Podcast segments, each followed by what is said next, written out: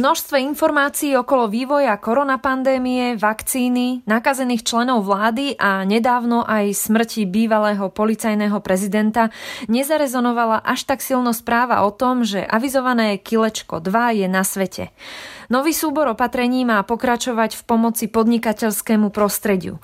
A hoci vyvážiť zlé správy z nemocníc nemôže, a zda môže k záveru roka poslúžiť aspoň ako malá dobrá správa. Určite je tam medzi tými desiatkami a stovkami skôr drobností aj niekoľko opatrení, ktoré sú významnejšie a budú mať dosah na všetkých alebo skoro všetkých podnikateľov. Kilečko 2 hodnotí Martin Vlachinský, ktorý bude tiež reagovať na nesúhlas kritikov a odborárov. Vítajte pri počúvaní Ines na dnes. Moje meno je Ina Sečíková a toto ekonomický podcast, ktorý dnes potrebujete počuť. Počúvate podcast. Počúvate podcast Ines na dnes. Ministerstvo hospodárstva predstavilo ďalší súbor opatrení na zlepšenie podnikateľského prostredia, tzv. Kilečko 2. Toto obsahuje 469 opatrení a vychádza až z 2500 vyzbieraných podnetov verejnosti, ktoré vychádzajú z praxe. No a keďže ide o skutočne dlhý zoznam jednotlivých bodov, Začneme tým, že zhodnotíš tento balík opatrení ako celok. My sme v minulosti už videli viacero takýchto balíkov ešte za minulej vlády. Aj nová vláda pripravila to prvé kilečko, kde skutočne bolo niečo nad 100 opatrení. Počet skoro 500 opatrení je gigantický, je to viac ako všetkých 4 alebo 5 balíkov predtým dokopy. Treba ale rovno začať tým, že je viac menej isté, že ešte príde k výraznému preriedeniu tohto počtu skoro 470 opatrení, pretože teraz začne ten zložitý proces, kedy ministerstvo hospodárstva bude musieť vyjednávať s jednotlivými ministerstvami, do ktorých sféry tie jednotlivé opatrenia spadajú, pretože tam sú opatrenia, ktoré sa týkajú aj ministerstva hospodárstva, ale povedzme aj ministerstva pôdohospodárstva, zdravotníctva, financí samozrejme a ďalších, ktoré takmer s istotou budú mať voči viacerým týmto navrhnutým opatreniam námietky. Čiže ten konečný počet implementovaných opatrení bude určite nižší, Napriek tomu to množstvo je samozrejme úctyhodné a je to veľký výkon už len z pohľadu toho, že niekto to musel zozbierať a zamyslieť sa nad tými opatreniami. Uh-huh. To hodnotenie teda pôsobí najmä pozitívne, ako ho opisuješ. Keď ideme do konkrétnosti, keby si mal vymenovať nejaké tri, možno štyri opatrenia, ktoré vnímaš ako najdôležitejšie alebo najrelevantnejšie, vidíš medzi nimi také? Určite je tam medzi tými desiatkami a stovkami skôr drobností aj niekoľko opatrení, ktoré sú významnejšie a budú mať dosah na všetkých alebo skoro všetkých podnikateľov.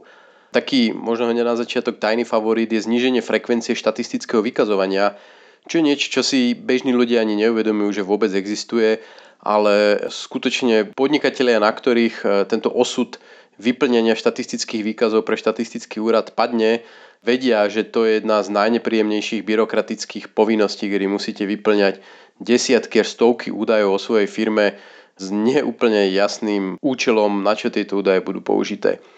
Zaujímavé je určite aj zlučenie stupňov náročnosti práce, čo je trošku taká bizarnosť, ktorá určuje, že minimálna mzda pre e, predávačku má byť taká, ale napríklad minimálna mzda pre riaditeľa podniku alebo pre programátora má byť onaká, čo v praxi nemá prakticky žiadne využitie, keďže väčšina tých náročností, tých stupňov potom ďalej vôbec e, nerieši nejakú minimálnu mzdu, ale byrokraticky to komplikuje to fungovanie. Veľmi dôležitým bodom je odstránenie tzv. pravidel neprimeraných podmienok v obchode s potravinami, ktoré tam zavliekla minulá vláda a ktoré značne skomplikovali vzťah medzi predajcami, medzi obchodníkmi a medzi ich dodávateľmi, ale aj ich zákazníkmi, keď sa de facto kriminalizujú bežné marketingové aktivity a dohody medzi obchodníkom a jeho dodávateľom. Ale je tam kopec ďalší, napríklad voľba výhodnejších dodávok tepla, čo teda e, ja chápem tak, že konečne má byť uvoľnenie rúk majiteľom a správcom bytov a domov, ktorí de facto sú dnes väzňami centrálneho zasobovania teplom, ktoré rozhodujú o tom, či sa môžu od nich odpojiť alebo nemôžu odpojiť. Uh-huh. Jednak je to zaujímavé počúvať, do až akých detajlov tie opatrenia siahajú. No a samozrejme, keďže ich je toľko, ako si aj ty hovoril, že väčšina ľudí sa nestretne s týmito byrokratickými napríklad povinnosťami a preto je aj asi náročné komunikovať celý ten obsah tohto kilečka. A preto je nakoniec aj dobré, že sa o tom rozprávame. No ale samozrejme aj kritiky sa spustilo tiež mnoho. Odborári a kritici napríklad varujú, že toto druhé kilečko ohrozí práva zamestnancov, no a naražajú najmä na úpravu ohľadom miest, že vo výsledku sa mzdy pod vplyvom týchto opatrení znížia.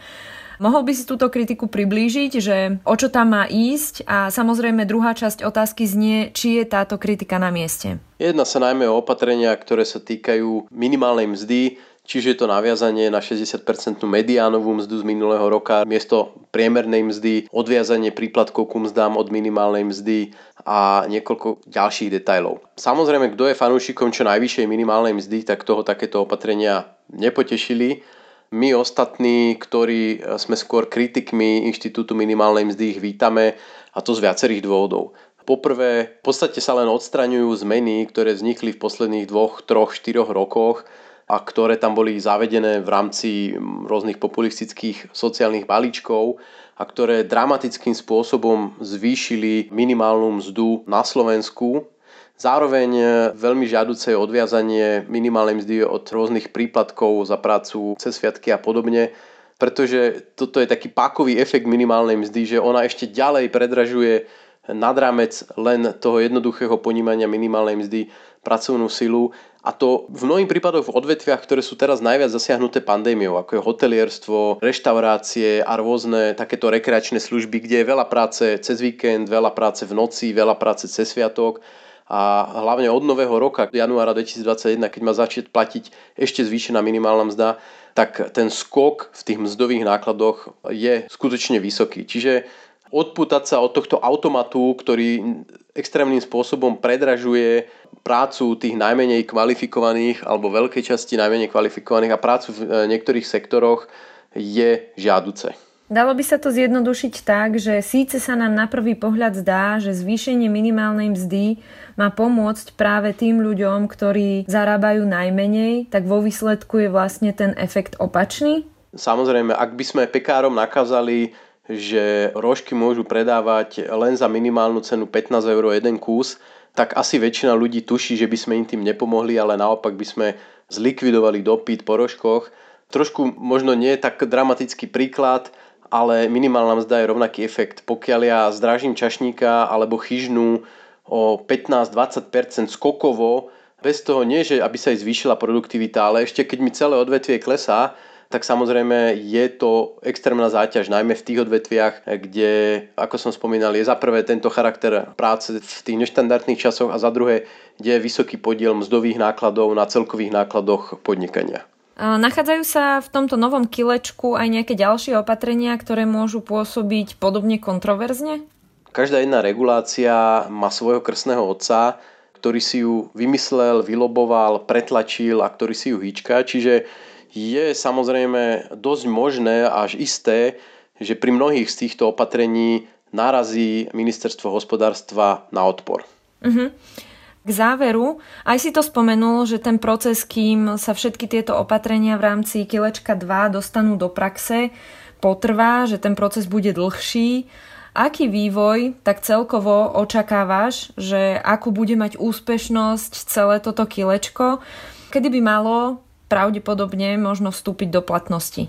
Ono nestúpi do platnosti ako nejaký jeden celok, pretože to nie je jeden zákon. To kilečko sa týka desiatok a desiatok rôznych zákonov a teraz každý tento jeden zákon sa bude musieť otvárať a nejakým spôsobom upravovať, čiže to zase nie je, že vláda by si sadla, respektíve parlament, že si sadne a na jednom rokovaní schváli všetky zmeny. Bude to dlhodobý proces. My vidíme, že aj z tých minulých balíčkov tie opatrenia nabiehali niekedy 1-2 roky a niektoré ešte nenabehli až dodnes. Čiže bude to nejakú dobu trvať. Zatiaľ nemáme úplne vyskúšanú túto novú koalíciu z pohľadu toho, ako jednotliví ministri a ministerky budú pristupovať k podnikateľskému prostrediu. V minulosti sme videli, že ministerstvo hospodárstva ešte pod ministrom Žigom bolo pomerne aktívne vo vyhľadávaní a cielení rôznych byrokratických prekážok, takisto pripravovali balíčky ale e, častokrát narazili na veľmi výrazný odpor zo strany ministrov z ich vlastnej strany, takže mnohé tie opatrenia skrachovali predtým, ako dostali šancu postať k životu.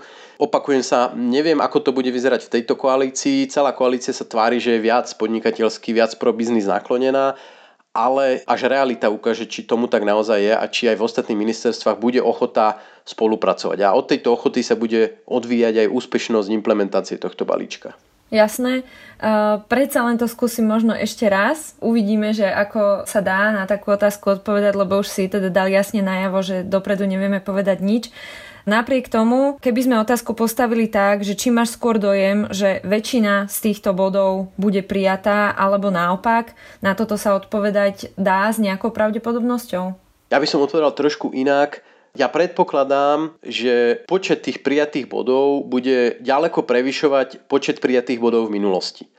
Netrúfam si úplne povedať, či to bude polovica, viac, menej, ale e, očakávam, že to bude mnoho desiatok, minimálne mnoho desiatok, čo by bol obrovský úspech, pretože to by bolo viac, ako bolo prijatých doteraz za celú minulosť.